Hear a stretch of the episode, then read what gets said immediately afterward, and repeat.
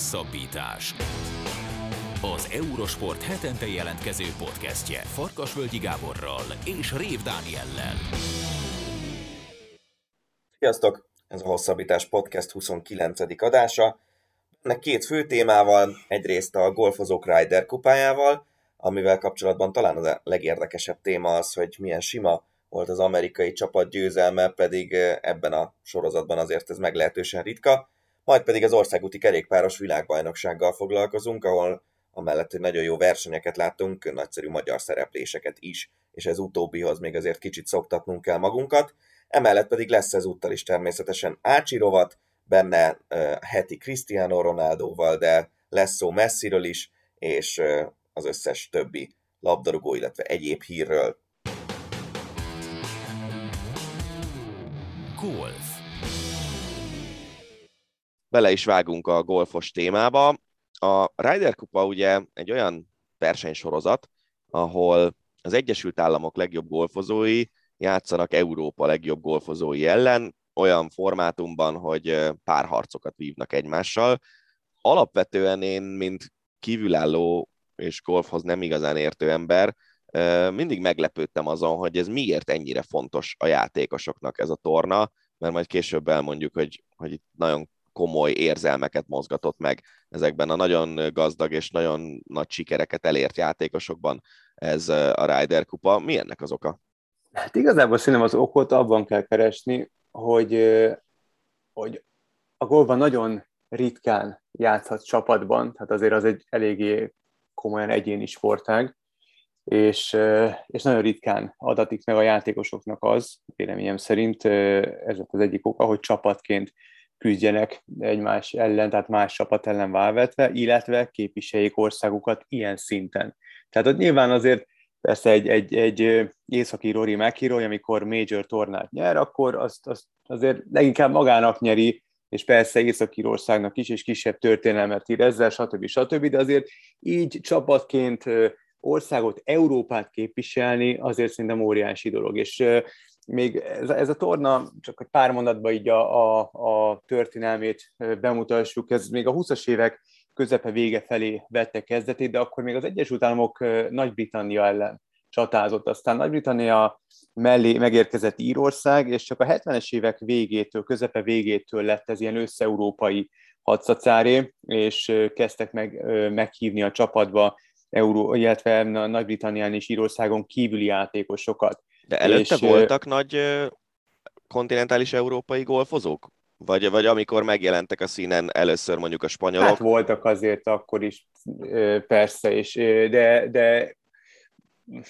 azt hiszem talán az a, a 60-as évek elején, vagy az 50-es évek végén volt egy olyan alkalom, hogy, hogy az Egyesült Államokat le tudta győzni Nagy-Britannia, meg talán még az elején, így a 30-as évek környékén, de összességében így a modern éra, mint mondjuk akár a teniszben, amikor beszélünk a modern éráról, az akkor, itt a Ryder kupában akkortól számítható, amikor már ilyen összeurópai csapat ö, harcolt az Egyesült Államok válogatottjával, és akkor onnantól, tehát már így azért ö, természetesen akkor is, de mondjuk azért így a 80-as évek második felétől kezdődött az, hogy, hogy már azért úgy, úgy lehetett európai győzelemről is beszámolni, azért megérkeztek az igazán nagy formátumú és történelmi teljesítmény nyújtó európai játékosok, Szeve Ballesteros mondjuk spanyol részről, vagy, vagy Szörnik Faldó, és akkor még sorolhatnánk ezeket a nagyon nagy nevű játékosokat. De azért az amerikai dominancia, hegemónia az érezhető volt az elején nagyon, de mindig hatalmas presztízse volt. A mostani tornára rákanyarodva, Hát végül is egy elég komoly amerikai győzelmet hozott ez a torna, hiszen 19-9-re nyertek az amerikaiak. Mesélj egy kicsit arról, hogy milyen formátumokban játszák ezt a tornát, és hogy mennyire normális az, hogy ekkora különbség kialakul két csapat között. Hát igazából az amerikaiak nagyon nagy várakozással tekintettek a mostani torna elé, és volt is miért visszavágniuk, ugyanis 99 óta mindössze háromszor tudtak nyerni az európai válogatott ellen, és az európai válogatott azt a bravúrt is meg tudta csinálni nem egyszer, hogy idegenben győzött Amerikának. Ez 93-ban sikerült utoljára, tehát legközelebb majd 23-ban Rómában lesz ismételten Európában Ryder Kupa, és akkor az már 30 éve lesz szépen, hogy ezt a negatív szériát produkálják az amerikaiak, és ilyen nagy arányú győzelmet Amerika nem aratott még Európa ellen a, a, a modern érában, tehát ennyire még nem verte tönkre Európát Amerika, és ez amúgy pontrekord a, a, a modern érában, 19 pontot még egy csapat sem ért el, 18 és fél volt a rekord, azt Európa kétszer is megtette, így a 2000-es években, tehát itt egy európai dominancia azért észrevehető volt. És annyira fura, hogy, hogy amerikai, hogyha világranglistát nézzük, azért az amerikai csapat többnyire, ha csak pusztán a világranglistából indulunk ki, azért jobb csapatot, nevekből talán jobb csapatot alkotva, alkotott, mint, mint az európai, Ryder kupákról Ryder kupára, de érdekes módon még egy Tiger Woods-zal, Phil Mickelsonnal felálló válogatott sem tudta a, legyőzni vagy megszorítani olykor az európaiakat. Valahogy az európaiakra úgy jellemzőbb volt az, hogy, hogy sokkal jobb kohéziót alkottak, sokkal jobb volt a csapatkémia, sokkal inkább tudtak egymásért küzdeni, és ha voltak vélt vagy valós sérelmek, akkor azt maguk mögé tudták tenni. Viszont ez a mostani amerikai csapat, ez mind a világranglistás pontok tekintetében, a helyezések tekintetében is magasan jobb volt az európainál. Mintha azt olvastam volna a Twitteren, hogy ennyire komoly csapat, ha csak a világranglistás helyezéseket nézzük, még nem volt az amerikai Ryder Kupa történelemben, és, és most mindenféle, mindenféle vélt vagy valós sérelmet maguk mögé tettek. Tehát nagyon komolyan felkészültek, nagyon komoly volt a stáb, major győztesek egész sorát kérette maga mellé Steve Stricker, akikkel amúgy nagyon jó viszonyt ápolt. Tiger Woods is telefonon, illetve videón jelentkezett be és üzent a játékosoknak, vagy adott éppen tanácsot. Ő amúgy nagyon jó barátságot ápol Strickerrel, ők nagyon sokat játszottak párban is Ryder kupán, és itt azért voltak, féltek attól az amerikaiak, hogy két nagyágyú lyuk például, hát finoman szóval sem volt beszélő viszonyban egymással, de most ezt maguk mögé tették, és sőt jelentkeztek, hogy ők párban akarnak játszani, hogy a Ryder kupának az első két napja az úgy néz ki, hogy kétfős csapatokban játszanak a válogatottak. Van egy forszám, meg egy forball formátumú játék.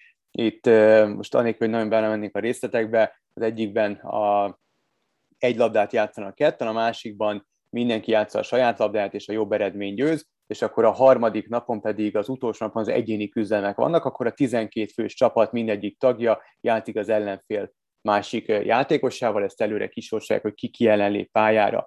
És a házigazda választja meg, hogy melyik pályán, az országban melyik pályán fogadja a vendégeket, és itt az amerikaiak elvitték Wisconsinba a tornát, a Whistling Straits nevű patinás helyszínre.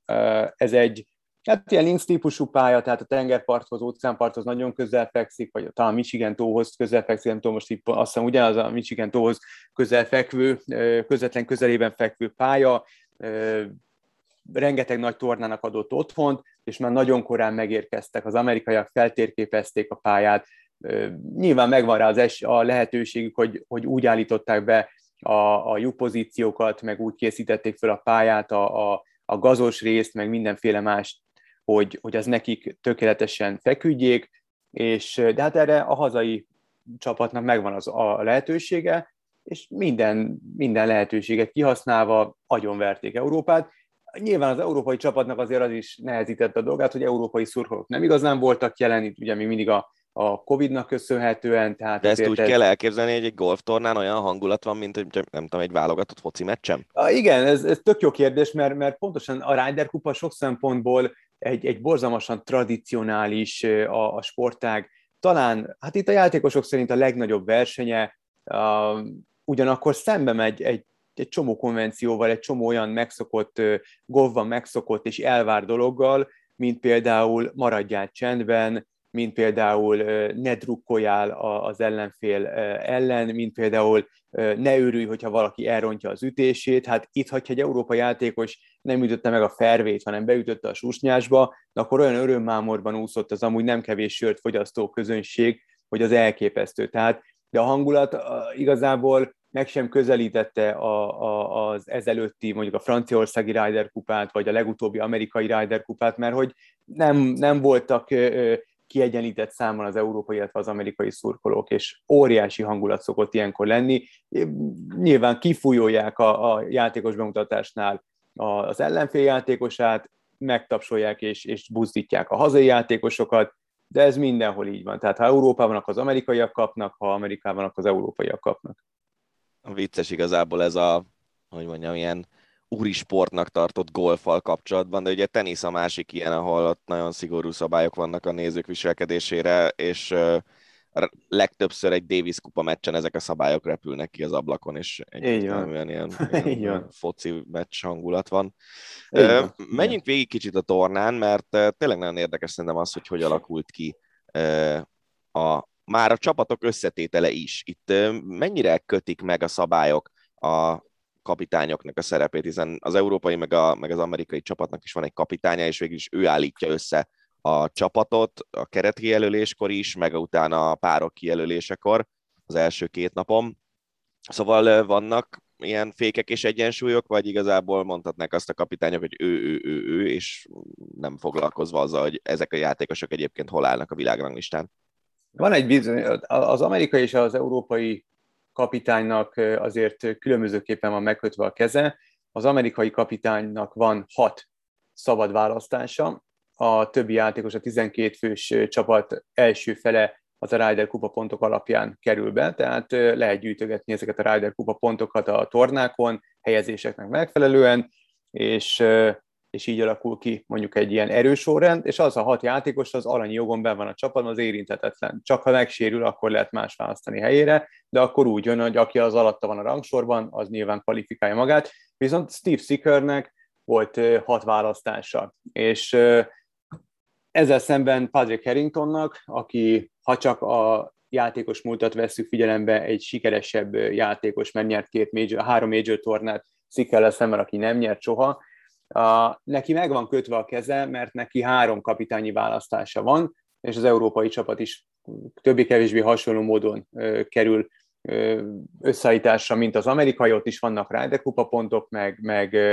olyan európai játékosok, akik nem a European Touron játszanak, hanem a PGA Touron, azok világpontokat hoznak, ha most itt le akarjuk fordítani a, a megnevezését szószorosan magyarra, és van három választása az európai válogatottnak, válogatott kapitányának. Padek Harrington most a rutinra tette le, a rutin mellett tette le a voksát, és visszahívott olyan játékosokat, akik nem, csinált, nem kerültek volna be a csapatba, de, de végül is rendelkeznek olyan Ryder kupás tapasztalattal, hogy a kapitány szerint benne kellett, volna, benne kellett lenniük a csapatba, ilyen például ilyen Potter vagy, vagy éppen Sergio Garcia, és ő egy újoncot választott még az ír Shane Lowry szemében. Ezzel szemben a, az amerikai kapitány ő hat, olyan játék, hat játékost választhatott be, ezek közül négyen voltak újoncok.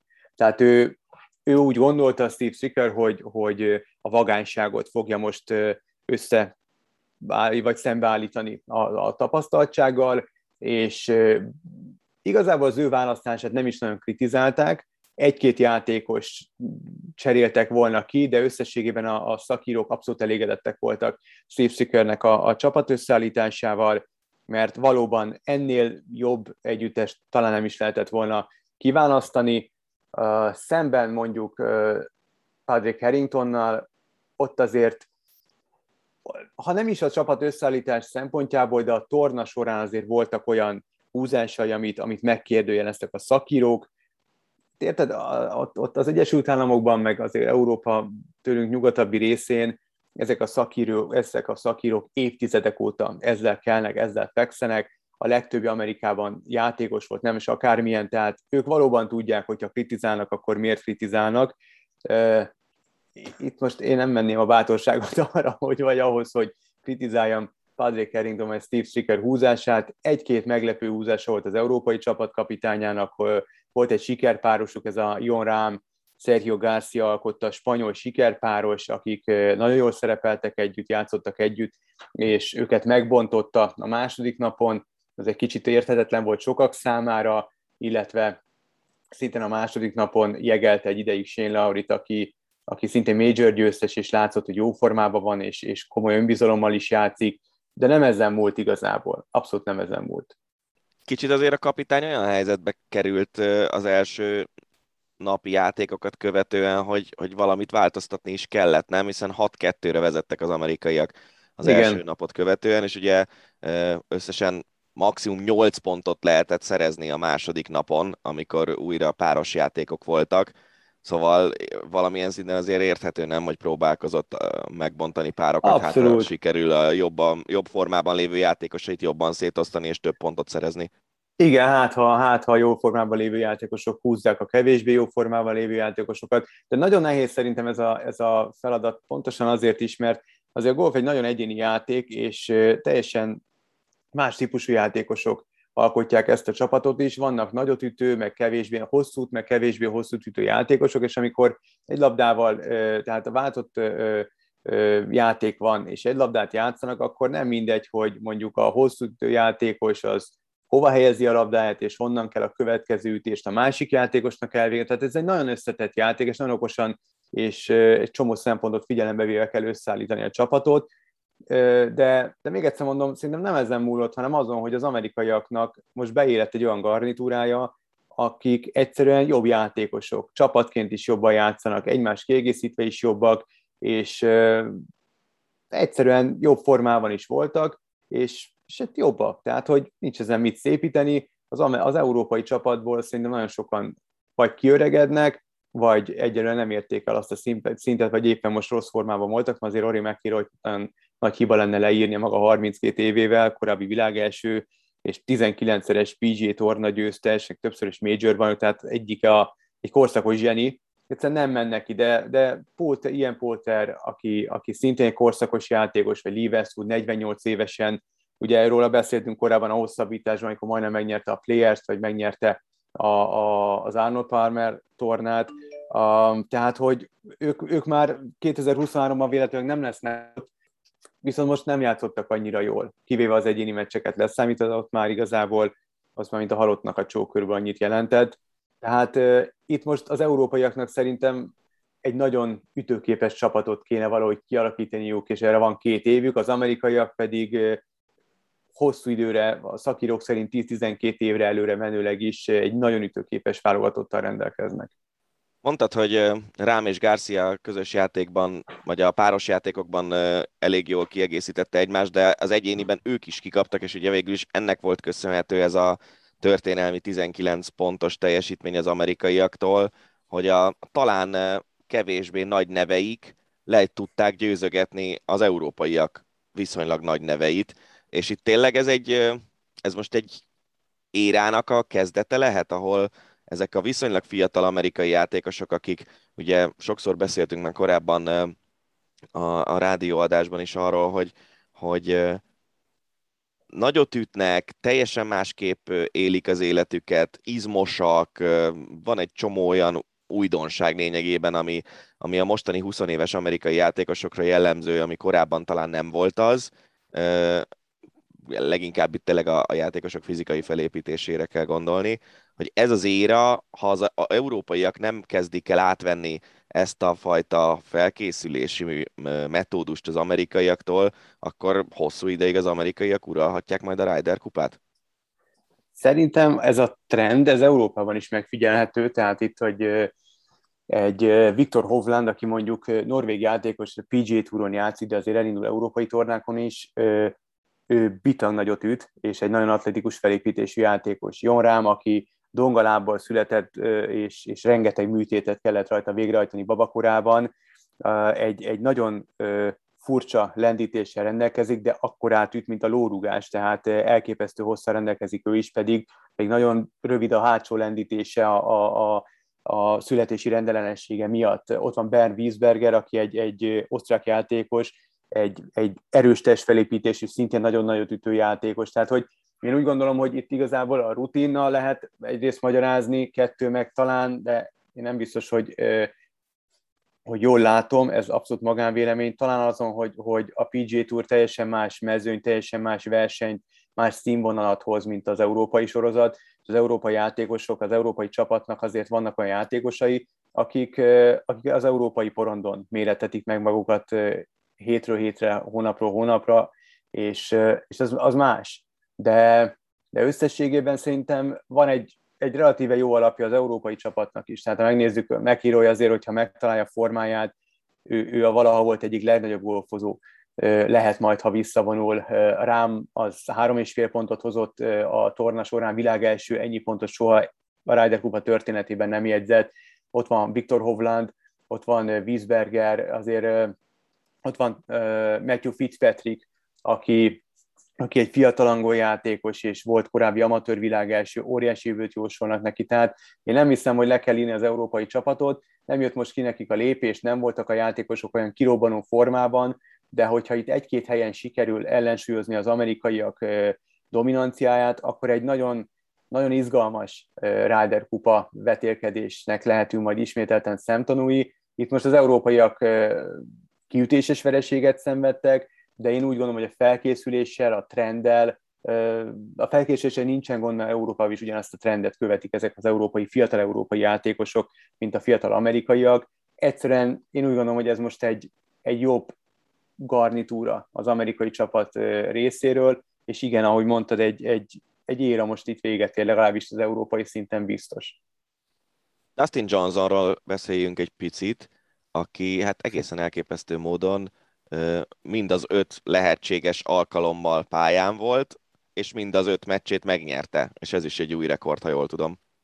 Igen, korábban nem sokszor fordult elő, mondjuk pont 2018-ban Francesco Molinari megcsinálta az európai csapat tagjaként, de amerikai játékos, ha jól tudom, ugye a 70-es évek végén tudta utoljára ezt a bravúrt véghez vinni, többek között Arnold Palmernek is sikerült. Én azt, azt hiszem, most azért vagyok ilyen, ilyen tesztet oszta, mert pont a, a, egy, egy összegző cikket írtam az eurosport.hu-ra, és ott beleírtam, hogy kik voltak Dustin Johnson előtt. Ha jól tudom, ő a negyedik amerikai játékos, ha jól emlékszem, aki ezt a bravúrt véghez vitte óriási dolog ez, tehát azért ötből ötöt nyerni, főleg úgy, hogy neki nem volt egy igazán jó szezonja, és uh, talán kritizálták is egy picit, megtalálták azzal, hogy most már 37 éves, és lehet, hogy most már lefele szálló ágban van. Mondják ezt egy olyan játékos, aki amióta profinak állt, minden egyes szezonban nyert legalább egy tornát. Tehát egy egészen elképesztő klasszis. Nem mellesleg amúgy Wayne Gretzky az apusa, de ez most csak ilyen Margó mellett, és Paulina Gretzky a felesége. ezt, hogyha valakit érdekel, akkor keressen rá. Um, szóval um, egy, egy zseniális játékos, egy nagyon jó játékos, aki, aki elképesztő formában játszott, és nagyon ritkán látni hasonló bravúrt, mint amit, amit Dustin Johnson bemutatott. Két év múlva Európa lesz a helyszín, mondtad, hogy Rómában rendezik majd a Ryder kupát. Most, hogyha így frissen fogadnod kéne, hogy mennyi esélye van mondjuk az európaiaknak visszavágni, akkor mit mondanál? Hát figyelj, itt, itt azt mondtad, hogy egy, egy előbb pedzegetted, hogy egy amerikai dominancia veszi kezdetét. Én azt gondolom, hogy amerikai dominanciáról csak akkor lehet beszélni, ha végre képesek lesznek Európában is győzni. Ezt a csapatot, ha így most való, valóban ugyanezzel a csapategységgel, ezzel a kémiával jönnek át Európába két év múlva, de nagyon nehéz nyilván, ezt most nem, nem ki tudja, hogy milyen formában lesznek ezek a játékosok, és, és azért golfban látunk majd, Jordan Speed is négy évre eltűnt, és semmit nem csinált, és borzasztó komoly hullámvölgy volt, aztán most végre kezd visszatérni a nagyszerű játéka, szóval ha most ebből kell kiindulni, amit most láttam három nap során, akkor, akkor a, abszolút esélyt látok arra, hogy az amerikaiak megdöntik ezt a, vagy lezárják ezt a, a szörnyű hosszúra sikerült negatív szériájukat, nagyon kíváncsi vagyok, hogy, hogy milyen csapat áll majd ki európai színekben, hogy kik pótolják majd ezeket a nagy volumenű játékosokat, akik nem csak játéktudásban, hanem, hanem vezér egyéniségek szintjén is óriásiak voltak. De ha most kell lenne fogadnom, akkor amerikai sikerre fogadnék. Kerékpár. Folytatódik a hosszabbítás, a műsor második részében az országúti kerékpáros világbajnokság eseményeit fogjuk kibeszélni, vendégünk pedig Bodnár Gergő, az Eurosport kommentátora. Szia Gergő! Sziasztok! Elég sok verseny volt, amiről beszélnünk kell, és lehet, hogy kicsit rohanós lesz emiatt a műsornak ez a része, de menjünk időrendi sorrendben. A férfi időfutammal kezdődött az országúti világbajnokság, amelynek a helyszíne az egész VB természetesen Flandria volt, a kerékpározás egyik ős hazája, meg, meg központja, ahol tényleg lehetett tudni előre, hogy rengeteg néző lesz az utakon, megőrülnek az emberek a kerékpározásért, és ilyen szempontból nem volt igazából kérdés, hogy ez egy jó hangulatú világbajnokság lesz-e. De már az első versenyen volt a belgáknak egy esélyese, illetve kettő, Wout van Aert és Remco Evenepoel, de nem sikerült megnyerniük az aranyérmet a férfi időfutamon, hanem az olasz Filippo Ganna megvédte a címét. Mennyire akadtak ki a belgák ezen, mennyire voltak elszomorodva rögtön az elején? Szerintem nagyon nem voltak, mert ők nagyon a vasárnapi mezőnyversenyre készültek fanártal. Egyébként, ha nagyon időrendbe haladunk, akkor amit mondtál Flandria, az ugye olyan, mintha labdarúgó világbajnokságot rendeznek mondjuk Brazíliában. Állítólag tegnap, azaz vasárnap Lővenben 300 ezeren voltak kint az egész pályán, egy millióan, ezt most nyilván nem lehet pontosan megmondani, de lényeg a lényeg, hogy tömeg volt, tehát ilyen szempontból a világbajnokság teli találat. Nagyon érdekes fanárt, mert nem kapott ki sokkal Gannától, jól emlékszem, ilyen 6 másodperc volt kettőjük között 43,5 kilométeren, ami azért minimálisnak mondható, de egyébként tök érdekes, hogy ha már belgák, meg a sajtó, hogy Wood fanártot nem hasonlítják Remco, Remco Evenepoel ellentétben a nagy legendás Eddie Merckx. Ez nekem tök érdekes, mert ha túra gondolunk, akkor Fanárt minden nyert. Hegyi szakasz, sprintet, időfutamot, tényleg egy specialistát Gannát megközelít ilyen hosszú távon ennyire, és rá nem dobják rá ezt az új Marx jelzőt. Nem is baj egyébként mondjuk ő szempontjából, csak tényleg egy, egy nagyon-nagyon sokoldalú srác, sokoldalú talán, mint Evenepul. Szóval szerintem úgy voltak vele, hogy második hely, harmadik hely, Ganna mögött nem olyan rossz, az majd vasárnap villantunk, csak hát nem villantottak. Ha már, ha már itt szóba hoztatok Evenepult, akkor azt Magyarázzatok már ennek, hogy Eddie Merckxnek milyen túró problémája van vele. Tehát itt volt egy, volt egy olyan cikk az eurosport.hu-n, ahol Evenepoel panaszkodott, hogy Merckx most már sokat rúg bele, ezt most a laikus ö, hallgatók számára én is közéjük tartozom. Ez körülbelül olyan, mintha nem tudom, Nyilasi Tibor mondaná a, a bármelyik válogatott játékosra azt, hogy hát ez a csáó ezt szar sem ér, és nem kéne őt igazából erőltetni. Ez egy jó nem? példa egyébként, de, de, ez egy nagyon jó példa, és tudod mikor? hogy nem csak általában, hanem a nagy, fontos események előtt. Tehát teszem azt mondjuk egy Európa-bajnoki csoportból való továbbjutás múlik rajta, minden szép, minden jó, megy a válogatottnak, egy ország be van pörögve, és akkor jön egy legenda, és belerúg idézőjelesen valakibe. A honfitásban ráadásul. Persze, tehát... persze, persze. Evenepul egyébként annyit tudott rá mondani, nyilván tök intelligensen válaszolt, hogy ő mindig is felnézett rá egyébként, egy városból származnak, kb. egy régióból, nyilván elmondta, hogy legenda, stb. stb. Ő soha nem nyilatkozott róla negatívan, Merckx már sokadjára, és annyit dobott be, hogy az Eddie Merckxnek van egy fia Axel, aki visz egy nagyon jó utánpótlás csapatot egyébként. Uh-huh. Ő soha nem igazolt oda, és lehet, hogy Edinek, a papának ez fáj. Ennyi félmondat meg magának, de hát érted, most ezt, ezt, ezt ki tudja, nyilván ők, ők jobban, jobban képbe vannak. Nagyon furcsa volt. Egyébként teszem hozzá zárójelben, nem tudom, hogy Eddie Merckx azt mennyire vágja, de azért kell a show. Tehát hétköz, mm. hétközben kell két-három olyan téma, ami lehet csámcsogni, meg lehet róla cikkeket írni, a belgák ezt imádják, de nagyon-nagyon furcsa volt. Tehát pont egy Merckx, akinek volt olyan világbajnoksága, amikor egyértelműen egy csapattárs ellen ment, és ugye most ezzel találta be Evenepult, hogy ő veszélyes lesz, plusz pont neki kéne tudni, hogy egy hazai flandriai VB előtt miért, miért gerjeztem a félelmet, és miért nem, miért nem biztatom a többieket, ez, ez nyilván felhúzta az embereket is, meg a sajtót. Fura volt nagyon. És ez az ellentét, ez tényleg már hónapokra, vagy igen, lényegében hónapokra visszavezethető, mert tényleg Eddie Max nagyon sokszor szólt már be Evenepulnak, hát hogy kereste a fiának a csapata egyáltalán, vagy nem, mert ugye Evenepulról azt kell tudni, hogy ő ilyen 19 évesen, ha jól emlékszem, profivá vált.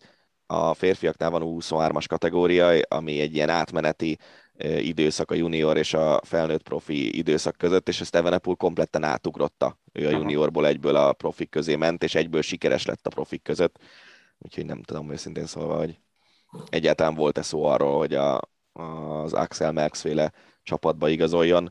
Menjünk tovább a kvázi időrendi sorrendben. 23-as fiúknál volt egy időfutam, ahol egy Dán srác nyert, ami nem nagyon meglepő, mert a Dánok ezt a korosztályt az elmúlt években elég sokszor megnyerték, viszont nagyon jól ment a magyar induló Fetter Erik 14. helyen zárt, miközben ő azért nem feltétlenül nevezhető időfutam specialistának. Te mit gondoltál Gergő a szerepléséről? Nagyon jól mondod, hogy nem feltétlenül specialista, annak ellenére ugye, hogy ő itt június közepén magyar bajnok lett. A, ami érdekes, és nem gondolnak talán a nézők, az az, és ezt én mondhatom, Erik valószínűleg nem mondhatná, hogy milyen bicóval megy. Ugye az Aurum az Alberto Contadornak a márkája, ezt használja a csapat az Euló Kométa, de azért egyértelmű, hogy az Aurumnak nincs időfutam bringája, nincs még ilyen fejlesztése, tehát ilyenkor jön az átfestés, más márkát használunk, most hagyjuk, hogy melyiket. Én egy magyar profi versenyzőtől hallottam, nem fogom mondani a nevét, hogyha Erik, hogyha Erik egy olyan bicót használna, mint én, akkor ez nem tudom, plusz 10 hely a világ legjobb. Azt a mindenit alsó hangon. Hát az meg, nagyon sok. Az nagyon sok, meg lefordíthatod kilométerre, másodpercre, maradjunk annyiban, hogy ez, itt, itt még a ruha számít, itt a bukó számít, itt a könyöklő számít. Tehát így hozza ki Erik a maximumot belőle. Szerintem mondom, ha, ő, ha őt megkérdezni neki nyilván a csapat, ami a diplomatikusabban kellene fogalmaznia, nincs ezzel baj, meg nem a kométa az egyetlen sor, ahol ezt csinálják, hogy, hogy átfestegetnek, vannak azért plegykák. Nincs még időfutamgépük, ez nem probléma egyébként, lehet, hogy jövőre kifejlesztik. Ez csak úgy zárójeles megjegyzés, hogy szerintem is, hogy ha, ha Eriknek jobb lenne a felszerelés, biztos, hogy nagyobbat üthetne nemzeti szinten. Viszont, és akkor most megszűnik a kronológiai sorrend, és maradjunk Eriknél, az 23-as mezőnyversenyen múlt pénteken ő és Karl Ádám képviselte Magyarországot, és egy olyan pályán, amiről er-, Erik előre is azt mondta, hogy nem igazán fekszik neki, mert hogy ő inkább hegyi menő, és itt rövid, meredek emelkedők voltak, rengeteg kanyar volt, ahonnan sprintelgetni kellett kifelé. Egy olyan pályán abszolút versenyben volt a VB érmekért, az utolsó kilométeren egy olasz srác, aki végül megnyerte a világbajnoki címet, elől volt, és őt már nem lehetett utolérni, de Erik jött mögött a második helyen, körülbelül 500 méterrel a vége előtt, és aztán ugyanaz ő késői támadására már reagáltak, és ezért végül hivatalosan 41. helyen fejezte be a versenyt, de látszik, hogy ő azért a saját korosztályában abszolút a világ elit része. Nagyon, nagyon abszolút, és te mondtad adásba egyébként, és ennél jobban nem tudod összefoglalni, hogy ha létezik csalók a végeredmény, meg helyezési szám, ezért szoktuk azt mondani, hogy versenyt kell látni, nem pedig eredmény nézni a Pro Cycling Stats-en, akkor az az Eriké. Ő egyébként kihozta belőle a maximumot, az elejét hátul kezdte, hogy kimaradjon a bukásból, és rengeteg bukás volt, ez tök jól csinált, ahogy indult be a verseny, szépen jött előre. Ne felejtsük el, hogy mondjuk az olaszokkal ellentétben ő full egyedül volt, úgyhogy ilyen szempontból teszem, azt nem az volt, hogy hátra küldtem két ember taktikai tanácsra a kocsihoz, meg hozzák fel nekem a frissítőt, teljesen egyedül volt, és eltervezte azt a taktikát, amit a későbbi aranyérmes olasz Baroncini megcsinált, tehát hogy az ott az utolsó emelkedőn próbál támadni. Erik azt mesélt, hogy bezárták egy picit, hát most ilyen van, egyszer kiadja, egyszer nem adja ki, lehet, hogy két év múlva pont nem őt fogják bezárni, és nyer egy nagyot. Ugye az élet ilyen, hogy visszaadja a dolgokat, gyönyörű versenyt futott. Nyilvánvalóan egy világbajnokságon, ha azt mondod, hogy fel kell magadra hívni a figyelmet, bár neki jövőre is van szerződése, akkor nem mindegy, hogy 13 tehát hogy izomból végignyomod, vagy 40 vagy, kész teljesen elfogyott, láttuk, megpróbálta, ment. Az volt a baja egyébként, hogy amikor ő ott 300 a vége előtt, vagy kicsit több, 500 a vége előtt elindult, egy olasz srác ment vele. És nyilván van az olasz srác nem forgott be, neki nem segített neki, mert Baroncini a csapattársa elő volt elmenésben, és az aranyér ment. Szóval, hogyha nem tudom, most mondok egy hülyeséget, egy belga vagy egy spanyol jön vele, akkor lehet, hogy az egész teljesen más. Szerintem Erik kihozta belőle a maximumot. Most ezen gondolkozni, hogy mi van, hogyha nem támad és a sprintre hagyatkozik, valószínűleg ő tudta magából, hogy lesz 20 gyorsabb nála, szerintem jól csinálta, nagyon jól csinálta, és, és nem először, ugye az Európa-bajnokságon is tök jót ment Erik, ahol a mezőnyversenyen negyedik volt, ott egy kanyart rontott el saját bevallása szerint, nem hitte volna, hogy belső évre berakják ketten, a végén berakták, és így lett negyedik. Szerintem nagyon-nagyon jól megy, meglepően jól itt az idény második felében. Erikről egyébként mit érdemes tudni azon kívül, hogy az Eoló kométában teker, és hogy nagyon fiatal? igen, döbbenetesen fiatal, először ezt 2000-es születésű, tehát áprilisban múlt 21, ő is panonos volt, mint Dina Marci, vagy mint Walter Attila. Nagyon pehes volt, ugye bő egy évvel ezelőtt augusztusban edzés közben elütötték, aztán volt neki egyébként is balesete, de ha egészséges, akkor tök jól megy. Eulónál bíznak benne, majdnem Giro keretbe került májusba, van még egy évig szerződése, és ezért nagyon jó eredményeket hoz, mert az a sor, amiben ő teker, az Euló kométa nem nyeri szét magát, de például volt itt ugye augusztus közepén egy ilyen Tour de Limousin nevű verseny, négy napos francia ilyen minikör, és azért ő ott szakasz nyert úgy, hogy előtte kifejezetten rosszul ment, és azt mondta, hogy, hogy gyakorlatilag lehet, hogy limit idővel kivesznek engem itt az utolsó napon. Tehát kb. az volt a célja, hogy érjek célba, ehhez képest, ehhez képest nyert egyet nem is rossz mezőnyben, úgyhogy, úgyhogy ő is a jövő, sőt, sőt, sőt, ha, ha jövőre ugye magyar Giro raj, tehát ez megvalósul, akkor én majdnem biztos vagyok benne. Nyilván ehhez kell egy jó tavasz is, hogy, hogy Erik ott lehet a keretben, akár Marci mellett, szóval a két magyar az, két magyar az nem kizárt, nagyon-nagyon jól megy.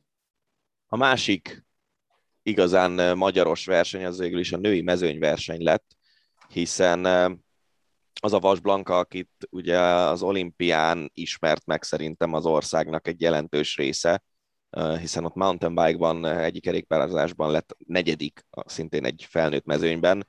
A negyedik helyen végzett a női versenyen. Ő még Eriknél is fiatalabb, 2001-es születésű, nemrég múlt 20 éves, és nagyon hasonló taktikát követett, mint amit Erik is ezen a versenyen. Ez mekkora meglepetés volt neked, Gergő, hogy Blanka ennyire jó, jól ment, és ennyire jó helyezést is ért el végül? Most nem is azt mondom, hogy negyedik, élmény volt nézni. Tehát ugyanúgy, mint Erik, lehet, hogy mondjuk a helyezési szám picit csalóka, vagy nem elégedett vele, de amilyen versenyzést futott, azzal az lehet. Nekem az volt a legmegdöbbentő pozitív értelemben, hogy minden emelkedünk könnyedén jön, megint csak egyedül, nagyon komoly emberek ellen, és még azt sem mondom, hogy rosszul helyezkedett egy-két szituba, mert egyáltalán nem helyezkedett rosszul, tehát, hogy ol, olvasta a versenyt, tehát 20 évesen tudtad, hogy mi fog következni, tudtad, hogy melyik kereket kell választani, és, és tényleg úgy ment, nem tudom, mintha már tíz éve profi lenne, tegyük hozzá gyorsan, hogy Vas Blanka viszonylag keveset versenyzik országúton. Tehát, hogyha a két magyar bajnokságot kiveszed a képből, akkor volt neki, nem tudom, öt versenynapja, vagy hat a VB-t megelőzően, Szóval biztos, hogy az SD Works, ahova igazolt, ez egyébként a férfi mezőnyben nem tudom, kis túlzással olyan sor, mint az Ineos vagy a Jumbo, biztos, hogy sokkal többet fogják őt jövőre foglalkoztatni országúton, és még valami, amit sajnos nem láttunk, vagy nem láthattunk, mert nem voltunk ott a helyszínen, és a Szabó Ádám az edzője mesélte, hogy a belgák, és itt a belga sajtóra és újságírókra gondolok, nagyon durván keresték őt. Tehát kifejezetten sok interjút kellett adnia, állandóan az volt a kérdés, hogy most akkor top 3, top 5 vagy top 10 lesz itt a mezőnyversenyen. Ugye őt a cyclocross miatt nagyon-nagyon jól ismerik kint, ami a belgáknál hát szintén egy ilyen országút mellett a másik vallás, meg nagyon kiemelt sport, szóval, hogy lehet, hogy itthon alig foglalkoznak Blankával, de kint nagyon ismerik, és rengeteg interjút kellett adnia már a kezdés előtt. Ez mennyire mostoha, nem, hogy ilyen, ilyen sikereket érsz el, és, és a külföldi sajtó foglalkozik veled igazán, nem pedig a, nem pedig a honi, most nyilván minket lesz számítva, de ha egy picit mélyebbre ásunk, az hogy lehet, hogy valaki szájklóban, mountain bike-ban, meg országútiban is ekkora klasszis, tehát azért ez nagyon ritka, nem, hogy, hogy ennyire összetett versenyző valaki, ráadásul ilyen fiatalon. Abszolút ritka, de megnézed a fiúkat, ott van Fanárt, ott van Fanderpool, egyébként itt van Dina Marci, Walter Attila, de Erik is uh-huh. nyom, nyomja a Montit, vagy a Cyclocross, ez egész egyszerűen kell, olyan szintű ügyességet ad, meg ugye nem állsz le télen, tehát csinálsz Aha. valamit rövid 45 perc, egy órás erőkifejtés. Nem ugyanaz, mint a női mezőnyben mondjuk 20 évesen lenyomni 160 kilit, ami kb. annak felel meg, mint a fiúknál, az a 252 általában a világbajnoki táv. Tehát ez most ilyen nagy, nagyon közhelyesen hangzik, hogy Blanka erre született, de aki látta a, a mezőnyversenyt szombaton, az, az most szerintem egyetért abban velünk, hogy, hogy, hogy erre született, ezt csinálja, és egyre jobban érez rá az országutat. Tehát amikor szoktuk mondani, hogy igen, Walter Attilának is a helyezkedést tanulni kell, fiatal vagy, még olvasni kell a versenyszitukat, ez biztos, hogy jönni fog, és az a félelmetes, hogy ő alig jár országúton, és akkor ilyen eredményeket hoz, hogy női Vuelt a top 10 összetetben, hogy 23-as EB ezüst, meg a nagy mezőnyben a lányoknál negyedik hely. Én nem tudom, hogy mi lesz jövőre, de ez, ez nagyon súlyos kezdés akkor neki nem kell választania, tehát azt, azt nem kell itt letenni a voksát a, a Monti vagy, a, vagy az országúti mellett, hanem ez a három dolog, ez megfér egymás mellett, sőt, abszolút kiegészítik egymást. Hát ugye ez három szakág, lehet, hogy háromból kettő lesz, de hogy a csapatnál Aha. fogják erre rákényszeríteni, azt tuti, sőt, őt a Cyclocross, tehát a tél miatt igazolták, hogy a csapat uh-huh kapjon az ő győzelmei vagy dobogós helyezései miatt média megjelenést. Tehát most ezért igazolták, de szerintem át lesz ez beszélve vele télen, hogy akkor rakjunk össze egy olyan versenyprogramot tavaszra, nyárra, országúti központú versenyprogramot, hogy, hogy jóval többet fogsz menni. Teszem hozzá, ennél több, vagy ennél, ennél többet azért nem nehéz menni, mert tényleg keves uh-huh. most idén, de biztos vagyok benne, hogy nagy versenyeken fogjuk látni. Sőt, teszem hozzá, most, mostanában fog eldőlni, tehát 20 éves, következő egy-két évben szerintem ő rá fog jönni, hogy egynaposok, több naposok, rövid emelkedők, hosszú emelkedők, mert szerintem ő magában talán még ezt sem tudja, hogy mi fekszik neki igazán. Uh-huh. Az a szerencséje, hogy a női mezőnyben talán kevésbé specializálódtak még a versenyzők. Tehát, hogyha mondjuk van egy, teszem azt, egy flandriai körverseny, a férfi mezőnyben azért azt tudod, hogy mondjuk a kolumbiai vékony hegyi menők, ők nem fognak jól menni a flandriai körversenyen, ahol az ülve kifejtett erő az egyik legfontosabb mérőszám. Nagy, nagy darab versenyzők nyernek ott. Nőknél viszont azok a versenyzők, akik mondjuk a hegyekben a legjobbak, Van Flüten vagy a most visszavonuló Van der Breggen, ők a flandriai körversenyen is a legnagyobb esélyesek közé tartoznak, mert rendelkeznek akkora klasszissal, hogy, hogy el tudnak akár tekerni a mezőnytől, hogyha éppen úgy jön ki a lépés. És szerintem nem akarom azt, hogy itt túl nagy elvárások legyenek, meg túl nagy, túl nagy terhet rakni Blankára, de, de látva azt, amit ő eddig csinált, én szerintem abszolút a, top-top néhány 5-10 versenyzők között lesz ő, amíg ő kerékpározik. Főleg, hogyha a, az tényleg ilyen felfoghatatlan szintű tehetség mellé még a, bejön a rutin is, meg a versenykilométer, ami nagyon sokat segít a, a kerékpározásban.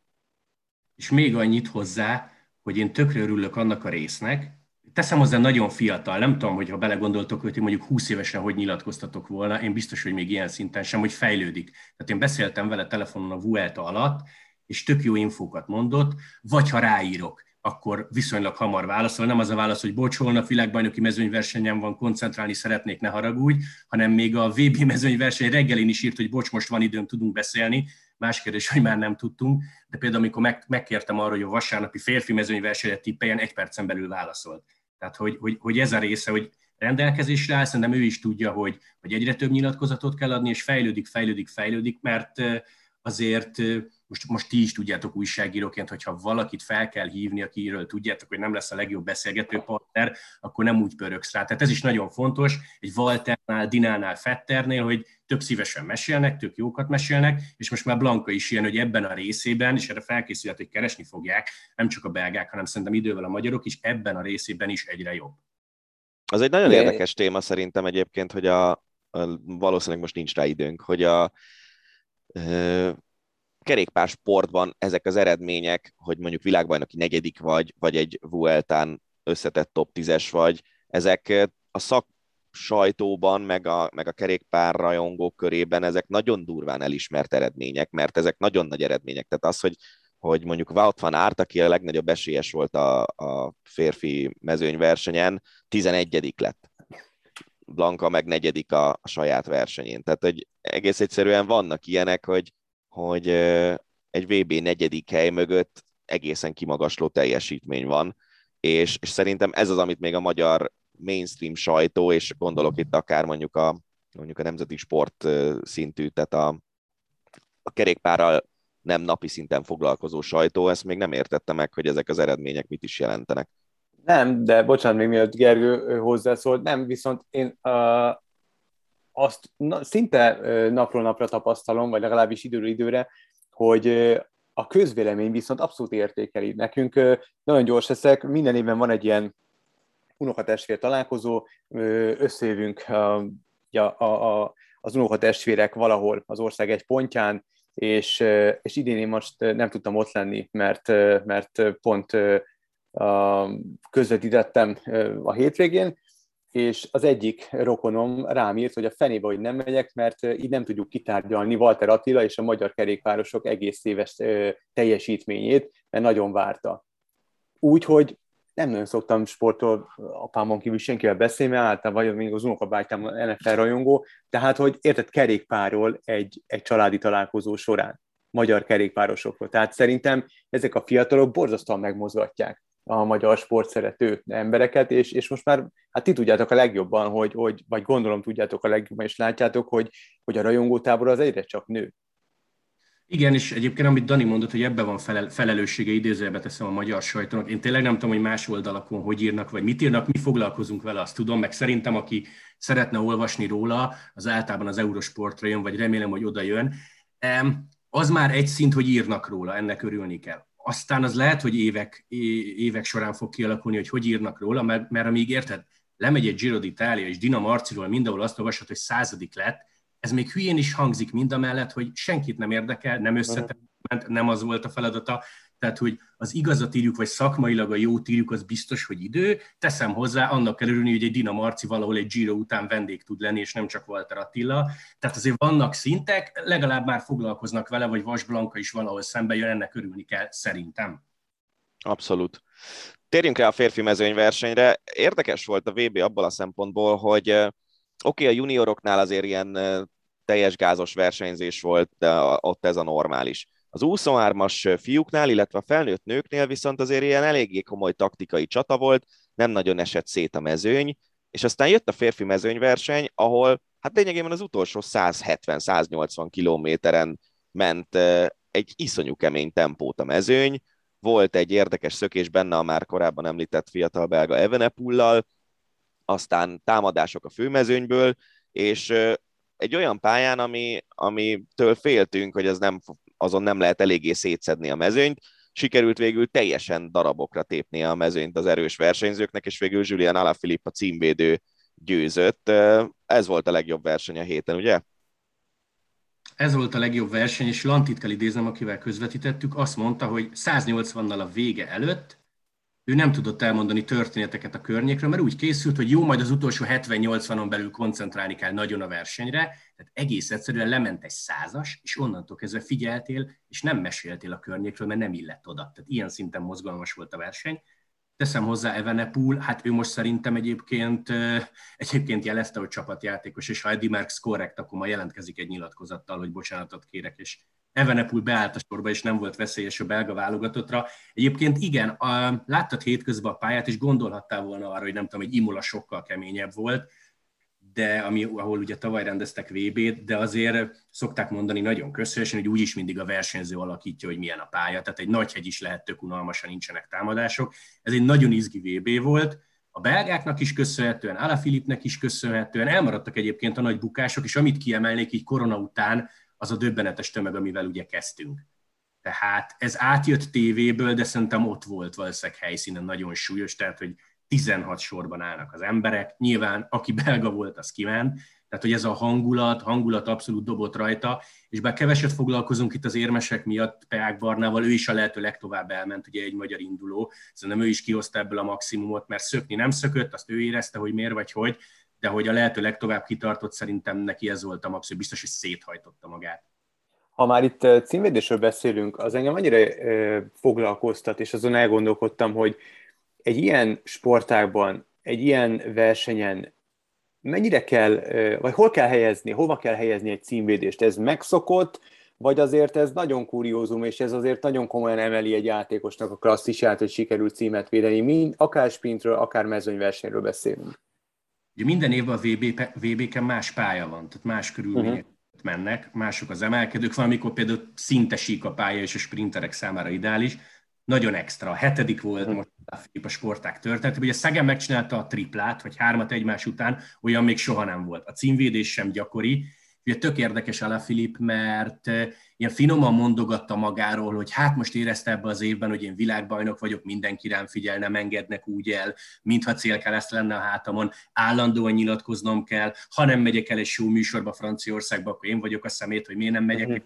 Tudod, ez ilyen plusz kötelezettségekkel jár mindig, hogy világbajnok vagy, de az úgy megemlítette egy szombati interjúban, hogy nem szívesen adnám le a meszt. Nem volt egyébként talán sokaknál ott a top 3, top 5 esélyes között, de hát én jegyzeteltem menet közben a, a történéseket, és ha jól emlékszem, négy komolyabb, tehát amire azt mondod, hogy támadása volt.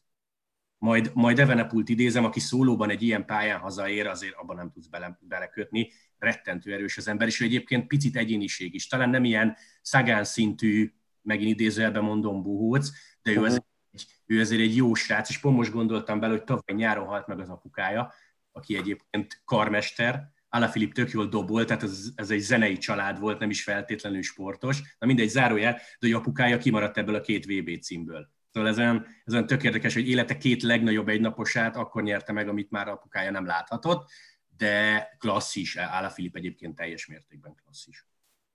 Más kérdés, hogy jövőre várhatóan majd egy sprintereknek kedvező világbajnoki pályán rendeznek Ausztráliában versenyeket, úgyhogy nem valószínű, hogy ő is meg tudja csinálni azt, amit Peter Sagan, hogy egymás után hármat, de ki tudja. Lejárt az időnk, úgyhogy köszönjük szépen Gergő, hogy meséltél nekünk az országúti kerékpáros világbajnokságról.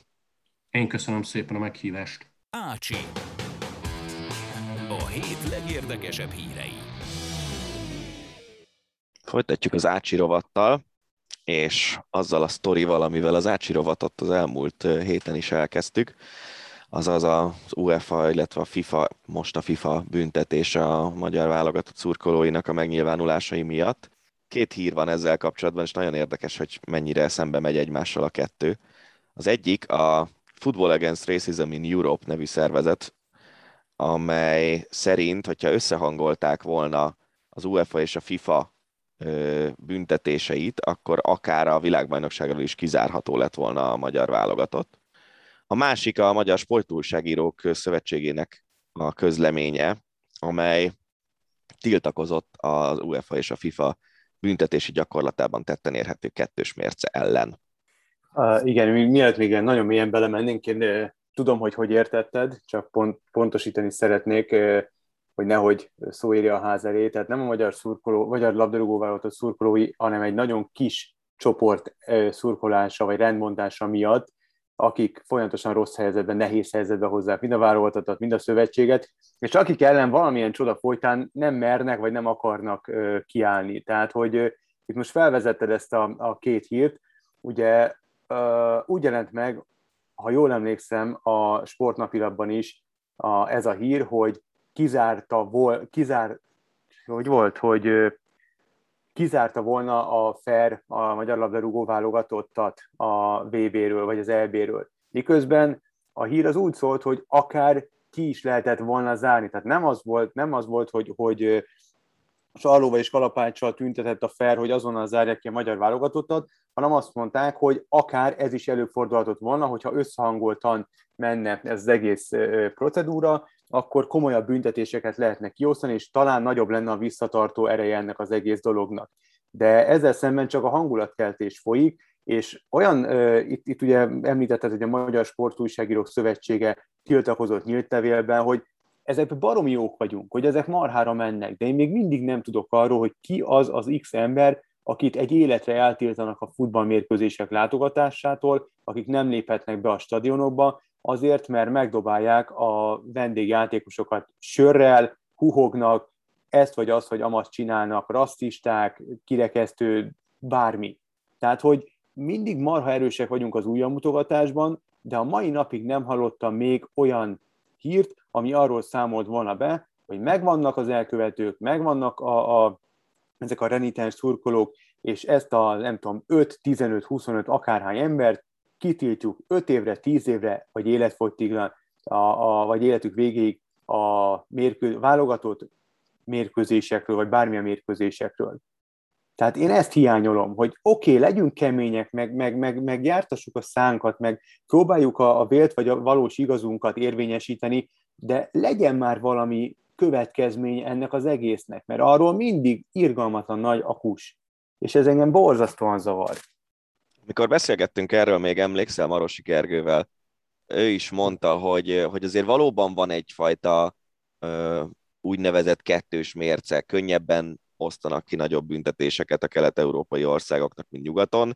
Ez teljes mértékben igaz, de szerintem amíg, amíg mi nem teszünk az ellen, hogy, hogy ezek az emberek meccsre járjanak, addig igazából a, a, egy olyan helyzetet csinálunk magunknak, ahol tudjuk, hogy mi, mint a kisgyerekek, hogy tudod, hogy nem szabad, tudod, hogy a, az apukád vagy az anyukád rád fog szólni, vagy ö, rossz esetben még nem tudom, felpofoz, vagy mit tudom én, de mégis csinálod. És szerintem ez a helyzet, hogy a saját, saját ö, csapatunkkal szúr ki a, akár az MLS vezetősége, amíg, mert valószínűleg egyébként ezt náluk, náluk pattog ez a labda leginkább, nem az MSUS-nél, vagy uh-huh. nem valami más szervezetnél, meg nem is a nemzeti sportnál, hanem az MLS-nél, amíg ők nem cselekszenek, és egyébként szerintem a vezetés részéről, konkrétan Csányi Sándor, nem hiszem, hogy azt kérte a szervezetétől, hogy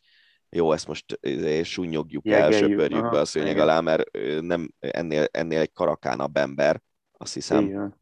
De, de nem tudom, tényleg, tehát, hogy amíg, amíg megőrizzük ezt a helyzetet, hogy, hogy bármit meg lehet úszni, csak azért, mert mert nincsen, nincsen következménye, addig, addig ez lesz, addig büntetések lesznek, zárt kapus meccsek lesznek, sokba kerül sportszakmailag és forintosítva is a dolog, de ez van.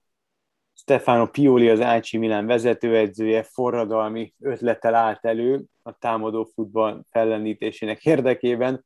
Azt javasolja, hogy vezessen be egy olyan rendszert, amelyben lehetővé teszik az edzők számára az időkérést. Nem feltétlenül butasság az NBA-ben is van ilyen. A, hát az NFL-ben van ilyen? Időkérés? Persze. Aha. persze. És támadó, fo, támadóbb foci érdekében pedig Pioli, jön a vicc, a, nem engedni a csapatoknak, hogy visszaforduljanak, ha egyszer már átaladtak a felező vonalon a labdával. Tudod, mit javaslok? Stefano Piolinak sajnos Olaszországban a kézilabda nem egy nagyon népszerű sport, de nézzen kézilabdát. Ott ezek a szabályok már érvényesek. kosárlabdát, igen. Van időkérés, és nem lehet visszamenni a saját térfeledre, mert akkor passzív játék miatt elveszik a labdát. Ja. De kosárlabda az is egy jó példa erre teljesen. Ott ugye konkrét szabály van, hogyha véletlenül visszalépsz, Igen. akkor is, akkor is elveszik a labdát. Tehát, hogy egyébként jó poén ez, de most most akkor fölhúzol egy ilyen képzeletbeli falat a felező vonalra, amikor már átlépted a labdát. Csomószor, én az, azon nagyon kiszoktam akadni, nem tudom neked mennyire tűnnek fel ezek a helyzetek, hogy megy a foci meccs, és akkor szögletet rúg az egyik csapat, és ahelyett, hogy beadnák, megpróbálkoznak valami trükközéssel, aminek az a vége, hogy hátrafelé passzolgatnak, és a végén a szöglet után a saját kapusuknál köt ki a labda öt passzból. De ezeket a dolgokat de szerintem a foci ez pont azért, pont azért működik, és azért olyan kiszámíthatatlan, mint, mint amilyen, hogy, hogy ezek a dolgok, ezek nincsenek szabályozva. És egyébként a másik ilyen sport az a hoki, ahol ugye ugyanúgy lényegében csak a les van, mint szabály, meg jó, ott van tilos felszabadítás, de ez kb. olyan, mint hogyha kirúgással jönne a fociban az ellenfél. És mind a két sport az a, a, arról híres, hogy az eredmény jelző az sokszor nem mutatja meg a valós képét a mm. játéknak. Lehet nyerni úgy is egy nulla, hogy te dominálod a, a meccset, de lehet nyerni úgy is egy nulla, hogy az ellenfél dominálja a meccset. És, és szerintem ez okozza a népszerűségét a focinak és a hokinak is. Tomás Tuchel még a PSG edzőjeként a takarítójának házát vásárolt kvázi egyfajta búcsú ajándékként. Fülöp-szigeteken vette az ingatlan, mert takarító hölgy, azt hiszem hölgy, onnan származott, és az volt az álma, hogy ha majd összegyűjt elég pénzt, akkor vásároljon magának egy otthont. Thomas, Thomas Tuchel meglepte őt.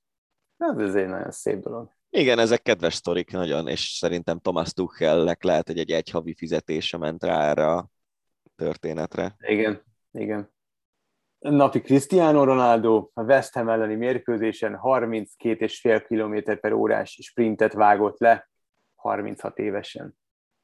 Ma átadnám a terepet fogának, hogy elmesélt, hogy milyen fantasztikus erőállapotban van Cristiano Ronaldo 36 évesen. Ez zseniális, tehát ez, ez egészen elképesztő szerintem az a, az a szint, ahogy ő figyel a testére, már erről múlt héten beszéltünk, ez ilyen LeBron James-i magasság, ő is azt hiszem, ha jól, ha jól emlékszem, akkor évente egy szezon alatt másfél-két millió dollárt fordít a testére, illetve a, a karbantartására. Egy ahhoz, szezon valaki, alatt?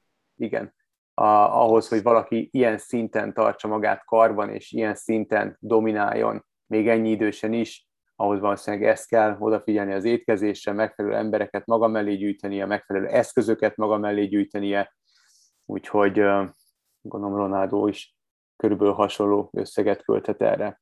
És ha már Ronaldo, akkor ő vezeti a 2021-22-es idény legjobban kereső labdarúgóinak rajstromát, Messi a második, a Forbes magazin készítette az összeállítást, 125 millió dollár az éves keresete, úgy, hogy összbevételéből 70 millió dollár a fizetése, 55 millió pedig a reklámszerződés. Szerintem ez utóbbi az, ami, amivel Ronaldo egészen zseniális, hogy, hogy a közösségi médiát, azt milyen mesterien használta ki, vagy tanították meg kihasználni, vagy őt használni, vagy, vagy vette maga, mögé a meg, maga mellé a megfelelő szakembereket, mert az valami egészen döbbenetes, hogy ő a, a, az Instagrammal, Twitterrel, Facebookkal, minden ilyen közösségi médiás eszközzel milyen szinten bánik, és milyen elérés generál, és ezzel párhuzamosan pedig milyen bevételt.